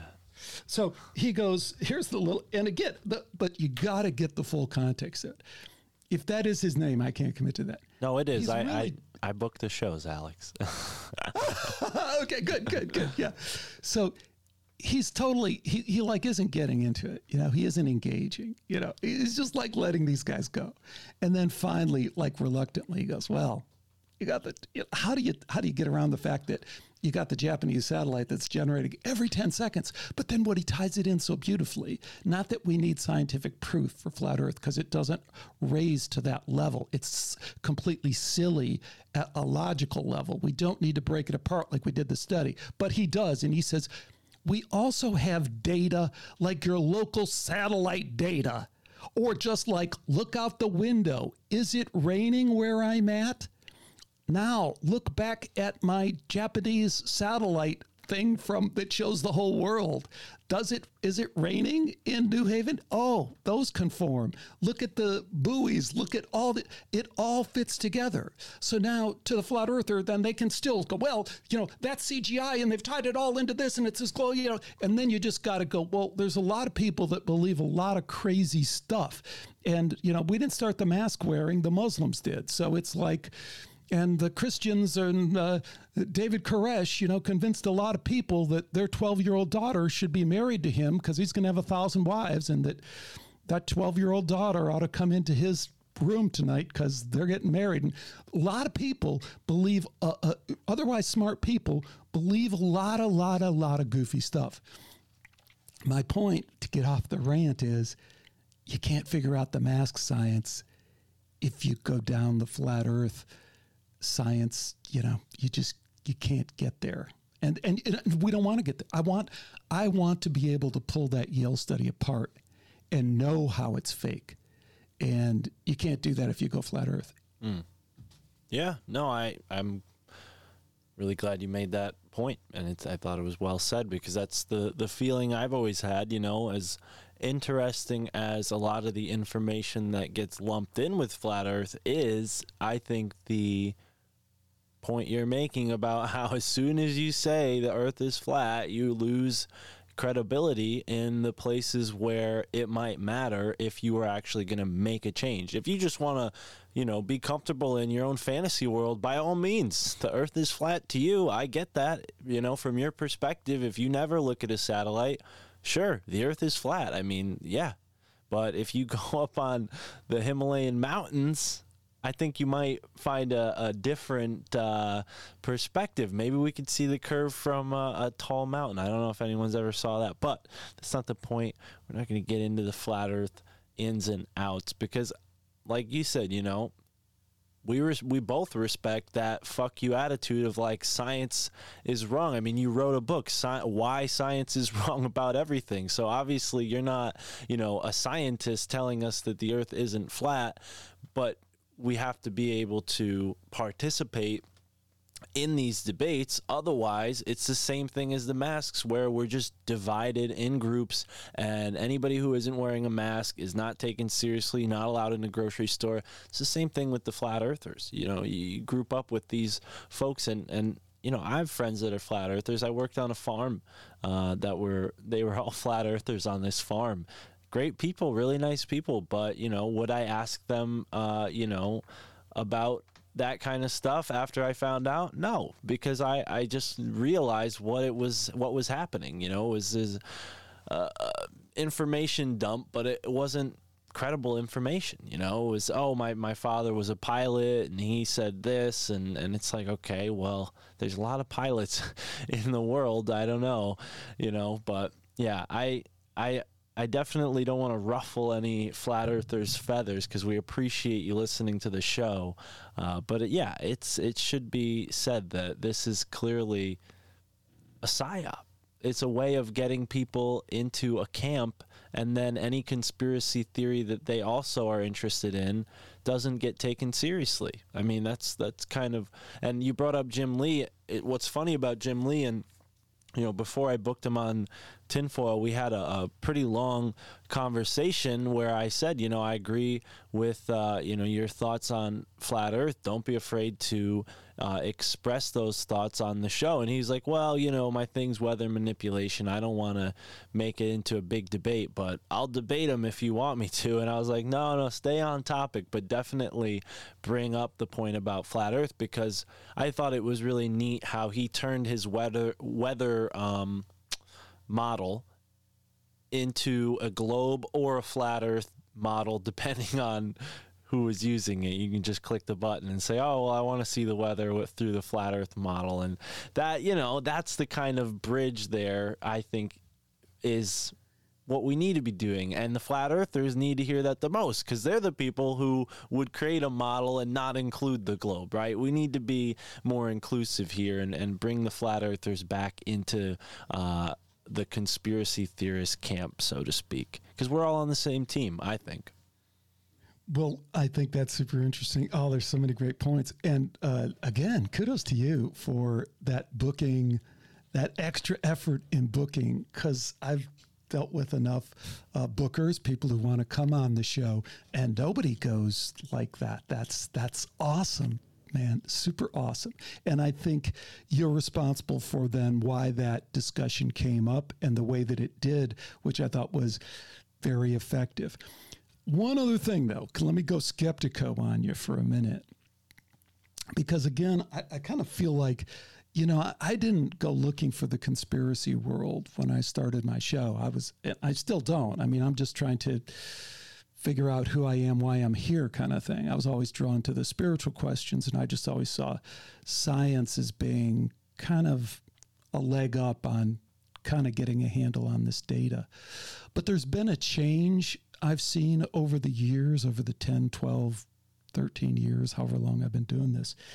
And that's that this, uh, it's an offshoot of the wokeness, kind of uh, social justice warrior, political correctness. And it's this idea that, uh, you know, I should respect your beliefs. Well, your your personal beliefs, you know, I, I respect your personal beliefs, or if you're gay, or if you're trans, or if you're a commie or whatever. If those are your personal beliefs, that's fine. I believe if you if you believe in baby Jesus and plastic Jesus on the dashboard and all that, that's your personal beliefs. But if you're going to engage, if you're going to enter this forum that is the public square, you know, where you think of like the founding of of America and the town square where people got together and hammered out ideas. No. I, I, it is it is critical that I do not respect your beliefs. You can only earn my respect. You don't come into it with me saying, "Oh well, this is the this is the woke shit. This is the the woke shit in academia that we've been fighting, which is that it's all relative. You know, everyone's opinion matters. There is no real truth. So let's just, you know, everyone that is just." It's it's not effective. It's not an effective way of moving forward. If anything, it's an effective way of ceding control to the people who are already in control, because no one can challenge them. There's no right or wrong. There's no real beliefs that matter. We should accept everyone's belief. We shouldn't ruffle anyone's feathers. If you believe in flat earth, that's okay. I'm spherically neutral. Please don't unsubscribe from my show. Fuck that shit. Please fucking unsubscribe from Skeptiko if you're a flat earther, because you're going to send me weird fucking comments. You're going to waste my time and all the rest of that. If you haven't fucking figured that out, if you, I, I, I get frustrated because I got a guy in the forum who, who kind of insists that Lee Harvey Oswald's no lone non assassin and uh, the nine eleven was an outside job. It's a waste of time. I don't delete those people from the forum. I just ignore everything they have to say, because if that's what you think, I do not respect your beliefs.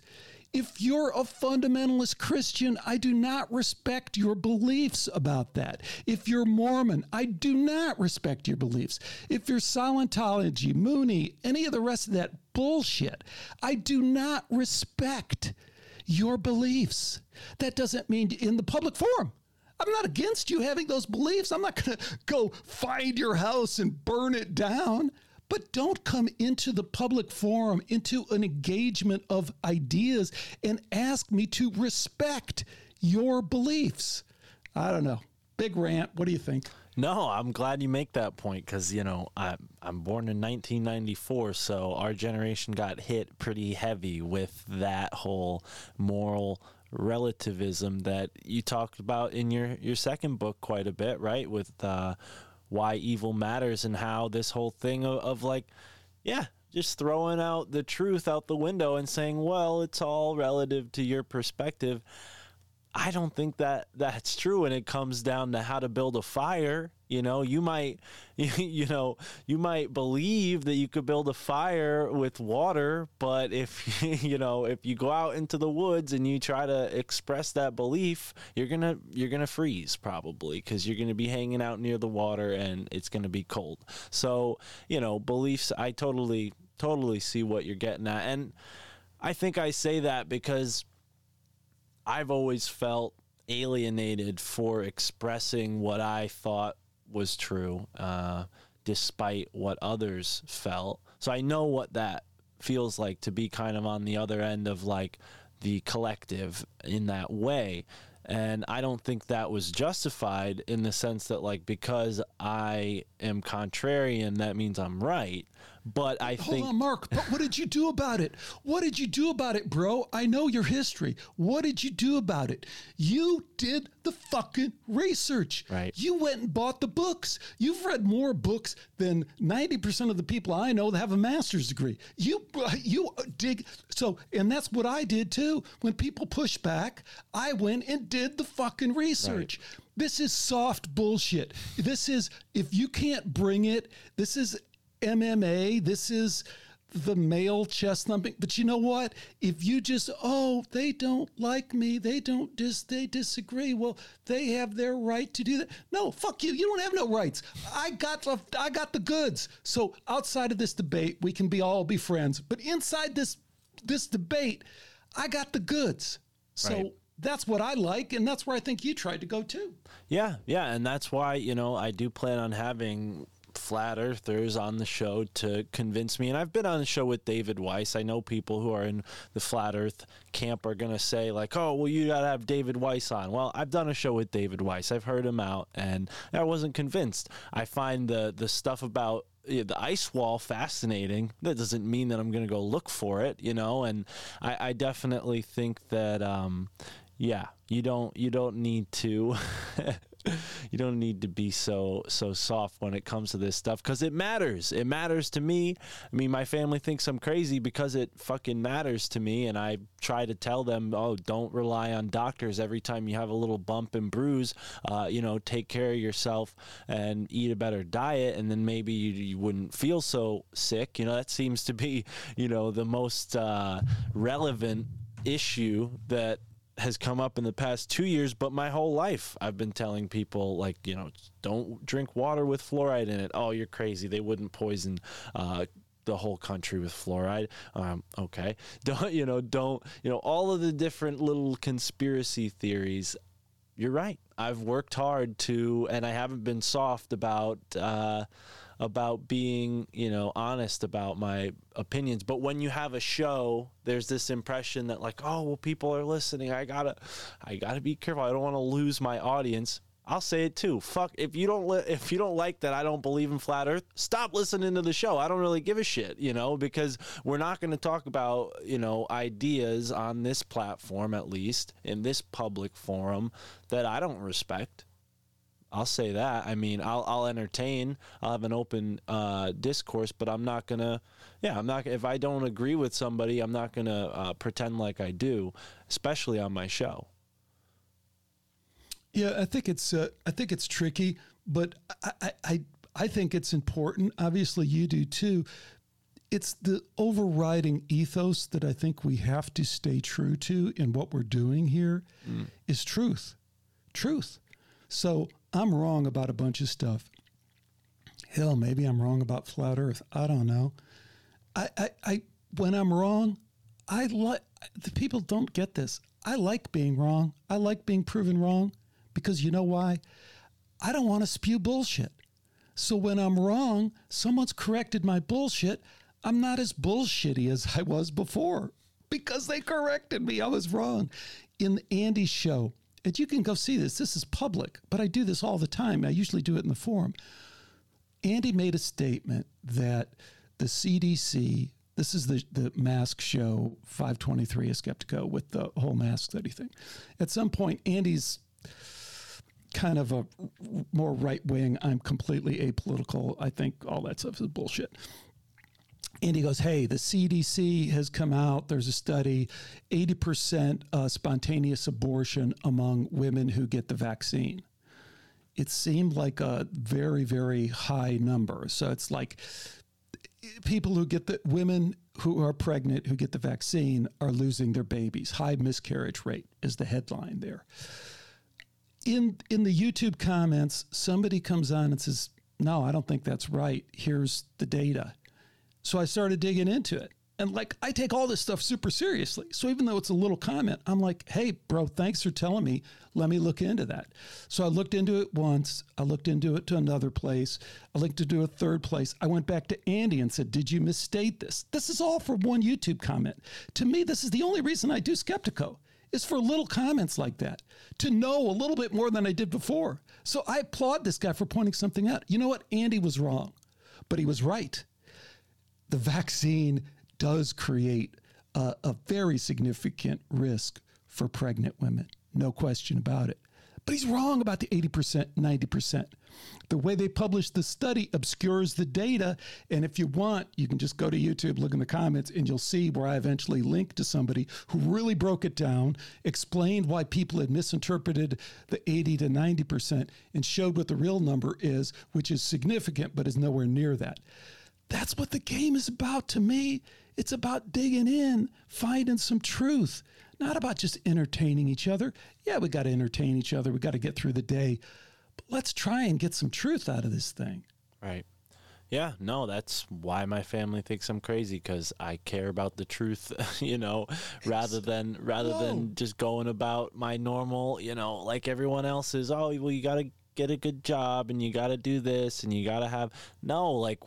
Our society, I can't I can't live a normal life in this society because it's in opposition to the truth, you know? Everything about this world that we're living in, in my opinion, is in opposition to what I find true and, and worthwhile, you know, living uh, close to nature and, and understanding things on a, from a higher perspective rather than just letting somebody give you the footnotes and then feeling satisfied. You know, I mean, look at the media. What look at the news. How do they, you know, treat people, right? I like to look at the perspective of of how they're how they're speaking to us, you know, because that's something I learned in communications class in school is like you have to, if you're going to relay a concept to someone, you have to assume that they don't know anything about what you're talking about. Start from the beginning and build up from there. Well, in the media, they speak to you as if you're on board with their agenda already, you know, and that should tell you something, that there's this sort of subconscious subtlety of uh, of inflection and and kind of pushing you towards their narrative. And you know, I think more and more people are finding podcasting as a very refreshing, refreshing uh, departure from that, because it's overwhelming, you know, and then you watch T V and you get a whole group of people's bullshit opinions, you know, because they're a, a writer's room is just putting together, oh, what they think is funny or what they think is dramatic or what they think is action, you know, and and it's all with that sort of, oh, well, this is what we think people are going to like, and this is what we think, this is what statistics tell us people are interested in, you know, and and it's just, it's bullshit. And I think podcasting, what's so cool is, un- you know, unfortunately, bringing that back up, it's like if you're totally into flat earth, you can find forty hours a week of podcasting that will reestablish that worldview for you every minute, you know, because there are that many flat earth podcasts out there to where you can go and listen to, you know, that all day and, and just be in a flat earth world, you know. You know, I had to write this down because you, you you got some zingers, man, every once in a while. When you said, that's why my family thinks I'm crazy, because they don't care about the truth. Bro, bro, that is like, you got to make that your, your slogan, because that, that is the other side of, of this whole thing. My family thinks I'm crazy. Everybody gets that. What they don't get is that second part, what you just laid on us, is because they don't really care about the truth. Because if they cared about the truth, they wouldn't think I'm fucking crazy. Right.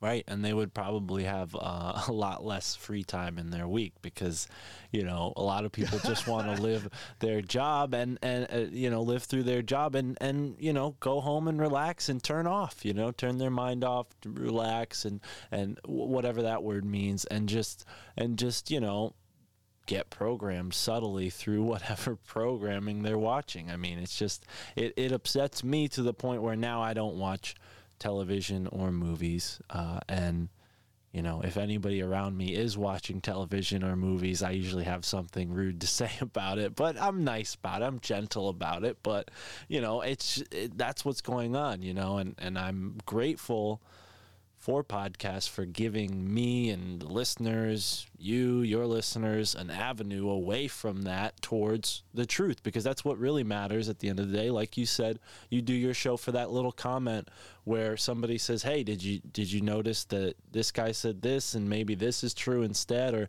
even like a suggestion of an idea or a topic or a correction. All of that is welcome for this show and yours, right? I mean, that's that's what keeps me going, is seeing how many people have responded to the show. I mean, like you said towards the beginning, thank you, I appreciate that. We have been doing good, one hundred forty thousand downloads across the whole uh, podcast as of today. So another kind of milestone, I guess.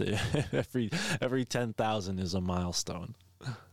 That's fantastic. Congratulations. But yeah, and you know, I think that's that's the thing. It's you you're trying to tell people about uh listening to a podcast. It reminds me of something that we talked about the first time you had uh joined us here on the My Family Thinks I'm Crazy podcast. I said, well, you know, what uh amateurish amateurishly asked, well, what episode should we listen to? Do you have any recommendations, your favorite episode uh that you would recommend people listen to if they haven't heard of Skeptiko before? And you said, no, just go to the feed and whichever one's right for you will call to you, you know, something to that effect. And that's my experience with this podcast, is you can't recommend it to people. They have to find it. They will find it. And and that's that's what I'm excited about continuing to build here, is those people who have the imperative, who do seek this out and then come here with uh you know, I see it happening. I've been listening to No Agenda more and more with Adam Curry. You know, he he calls everybody who participates in the show as producers, right? These guys who, who listen to the show and they, they contribute uh, financially, support the show, but they also support the show with, with content. Like what we did today, we had clips that we prepared. Their show, they have people who send them clips all the time, you know, and they have a, a running community there of No Agenda listeners who are, are participating every week.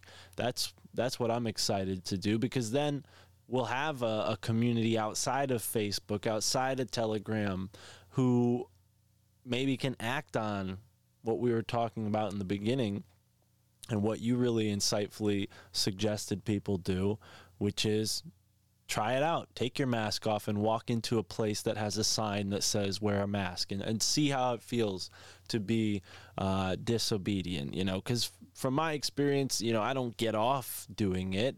I definitely get like that fight or flight sort of uh, nervousness. But I mean, I'm sure you're familiar with this. You've wrestled, you've done football, you you play with that feeling a lot of times, and in martial arts it's the same thing, and you learn over time to take that adrenaline and to harness it and calm yourself and think clearly through that adrenaline.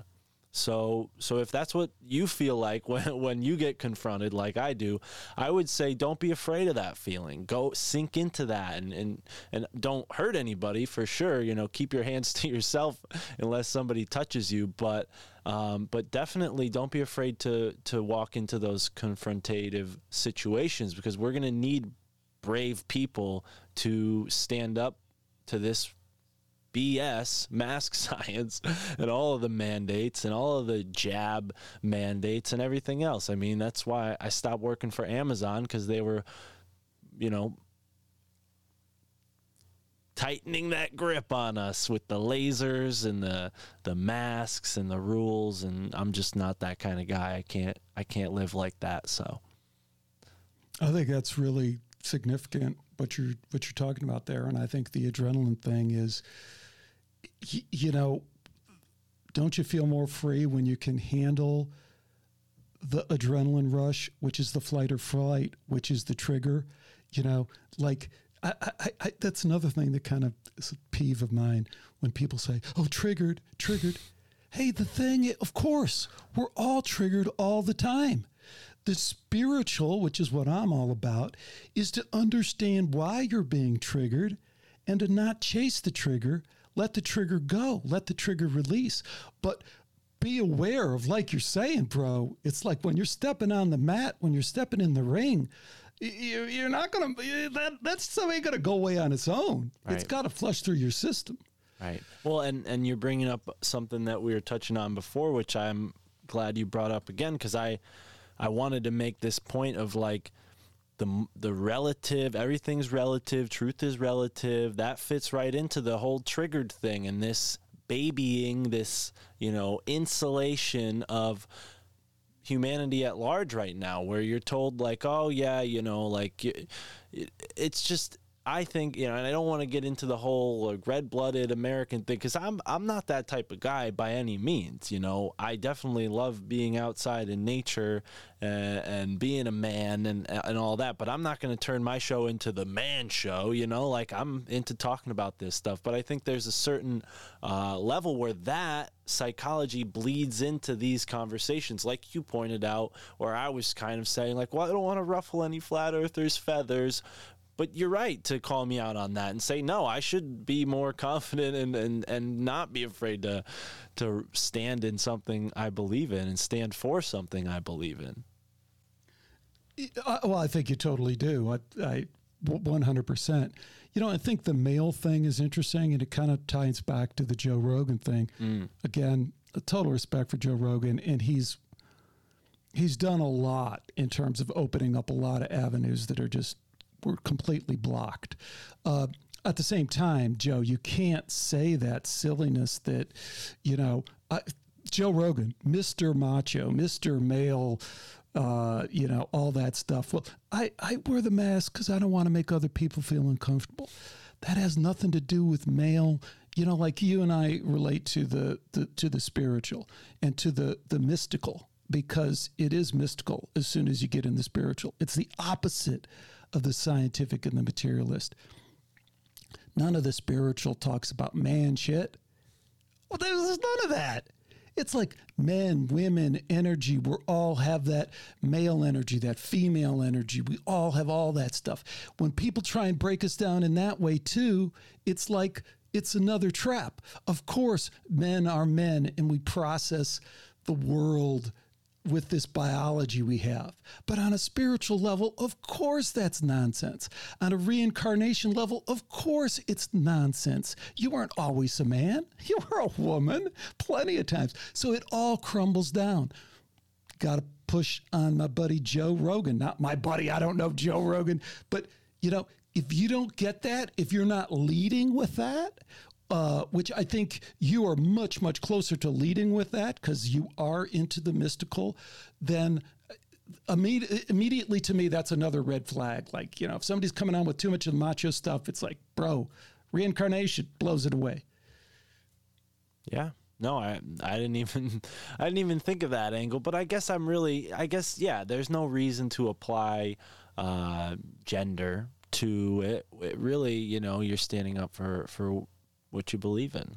Well, and, and let's make it clear, because I, I think like the gender part that I am down with of what you're saying is your biology is processing consciousness in a particular way. And some of the ways that it's processing that is because you're a guy. And some of the reasons you go on the mat and, and went on the mat before and still have maybe a tendency to go on the mat when you go into the coffee shop is because of your unique male biology. And there's nothing wrong with that.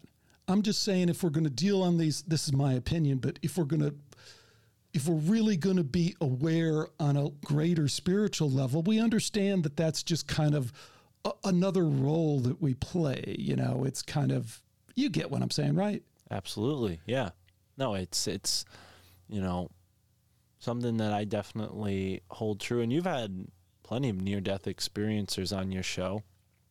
I, I've had maybe once, once interviewed someone with a near-death experience, but it resonates with me deeply, and, and I identify, I try to identify with my higher self as much as possible, and I've never gotten anything back that seems gendered. You know, whenever you're in that realm, you know, it, it, you're you're making a great point. It's it's this physical realm, you know, the realm of how we're perceived, you know, on a physical level, where that kind of comes into to play the most. But I know we were talking about uh, Josephus a bit, you know, as not to take a huge left turn, but that was a, an interest of yours Uh, some months ago. Have you looked into that further and gotten any more answers on, on that? Because I, I will say you inspired me to look into a lot of different uh, different segments of history that I, I wouldn't have maybe without your uh, inspiration. So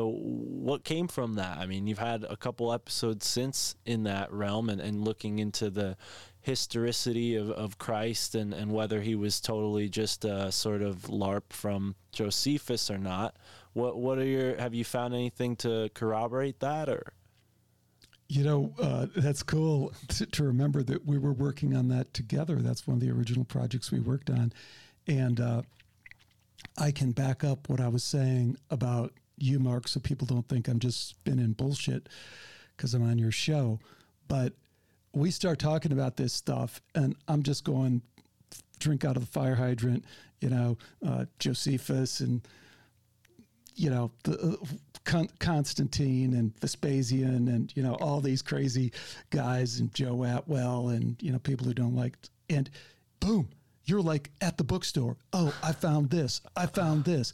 Oh, did you know, you know, you were hitting me with a whole bunch of filling in the blanks kind of stuff. So this for people who are listening, this is who Mark Palmer is. He's not, he, he, he, he, he is engaging with as much as he can learn and he's sucking it in in order to get that. So, bro, I, I, I just think we can't go there without going all the way there. The, the, the, the big picture is what you just described is Uh, LARPing. I love that. It is kind of a kind of a LARP, and the evidence is really, really interesting, and it's clear. And I, I, at some point, I'd, I'd like to write a book on it because I think it's super important. Uh, I've done a ton of shows on it. People can come listen, and you can pick out the shows that you'll see immediately. I drove people crazy because I kept talking about it again and again, but it, it, I, I don't think we can get there in the time that we have. All right. Well, and folks, please go over to Skeptiko and uh, and check out those interviews. I have listened to a couple of them, and yeah, Joe Atwell is an incredibly knowledgeable guy, and I love like what you initially talked to me about, like, hey, this is what I see, these are the angles, this is the angle I'm taking, and yeah, it wasn't too hard to uh, to follow up with you there and, and find some some information. I have a couple. This book I found in Indiana about Josephus that I found really interesting, and, and just, yeah, the, the, you know, history in general holds a lot of, uh, a lot of things that have been left out. And I'm glad you brought this up. Well, I brought it up, so never mind. I'll take that back. But to back up why I brought it up, I'm going to be starting uh, a sort of new thing on the Patreon where I read books that are out of uh, their copyright, because I was for a time playing around with the idea of doing something like a book review, but I don't want to run into the copyright thing of like copying people. You know, you're an author, you know, you can't just go and narrate somebody's book for them on a podcast. That's illegal. So, but there are certain books that are out of print that, you know, thousands of them actually, that you can um, narrate. And I plan on narrating segments and then commentating on them, because you could do, you know, reviews and commentary of books, but not as in-depth as I'd like to go. So that's that's something I'm I'm planning on getting into uh, as it gets colder and uh, there are less opportunities to go outside where I live. Nice, nice. Yeah. What about you, Alex? Anything in the in the works? New projects, new podcasts? Are you kind of hammering in on the kind of topics that we talked about today? I know you've done a lot of interviews uh, with COVID and, and that sort of realm, but what else have you been uh, touching on on your show for the listeners? Well, you know, I to be honest, I really haven't done a lot of stuff on uh, on COVID. I, I kind of didn't go there. My thing is science and spirituality, and I try and stay...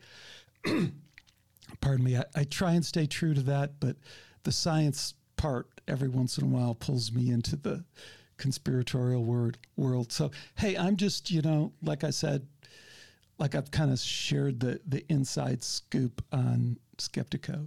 It really is just my journey shared with other people. So I'm just trying to figure stuff out. So I kind of go with, you know, where things kind of evolve and go. Although I really did want to nail down the Josephus thing, because it, it, I think, uh, you know, the, the headline for me is that your consciousness, that voice inside your head, is the one thing that is undeniable. That is who you are. And the fact that science has tried to take that away from you by telling you, that's not real. That's just that's just a firing off of all these chemicals and stuff like that. That is such a false conspiracy. And it's proven false by a number of ways, like near-death experience science and all this other stuff. But here's the point with Josephus. The other people that falsified that connection that you have, that little voice that has with whatever is that greater, you know, higher self that you're talking about, that you don't need any intermediary, right? You do, you don't need someone to tell you, oh, you know, Mark comes back and man, I was just going through the, through the woods and then the light came through and all of a sudden I just had this incredible fucking feeling of love and connection, and I just knew, I knew at this deepest level how I'm connected to everything. Well, wait a minute, I have this book here. Let me tell you, beautiful, Mark, that's wonderful. Now let me tell you the scripture on what that means. You don't need any intermediary. You just had the experience. Why are we, why are we conditioned to think that we need that intermediary? And uh, back to the beliefs thing. Why are we, why do we kind of say, well, I, I I I still gotta hold on to that stuff because I love my dad and I love my mom and they always believed it, and grandpa and grandma always believed it too, and you know, those are great people and I grew up with them and they wouldn't they must have they must know something because they're all telling me that my experience in the forest, that no, I shouldn't trust that. I should only trust what's in their book. So I'm gonna go with them.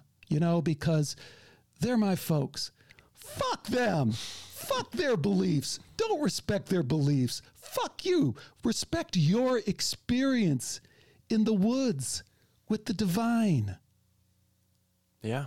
Thank you. Uh, thank you for saying that for me, because that's how I felt for a long time. You know, like who, who, who else are you going to rely on then? Your own inner voice. You know, you can't let people tell you what's right and wrong. You have to be the judge.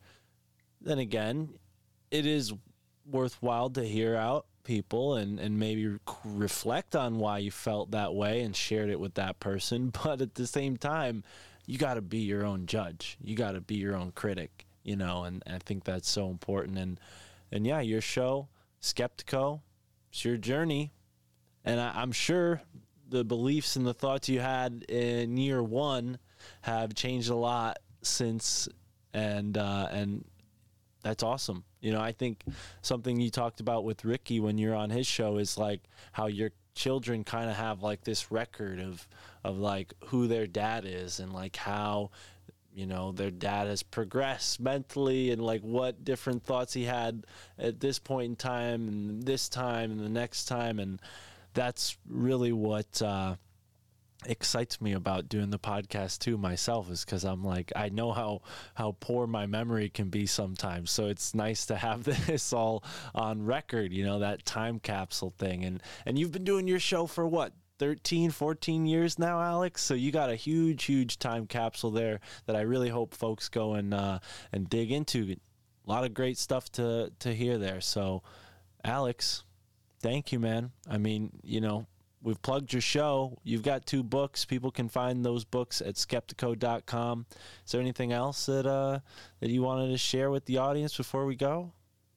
No, it's so cool, Mark, because you totally get me, man. You know, it's it's just cool. So yeah, it's the it's the thing you said, the the library thing, you know, or the bookstore thing, like we've all experienced. You mm. go into the bookstore looking for one thing, and you find something else that changes your life, and that's what podcasting is about. That's what your show's about. That's what my show, all the shows, just go find, you know, that thing. That's, that was really cool the way you said that. I totally endorse that.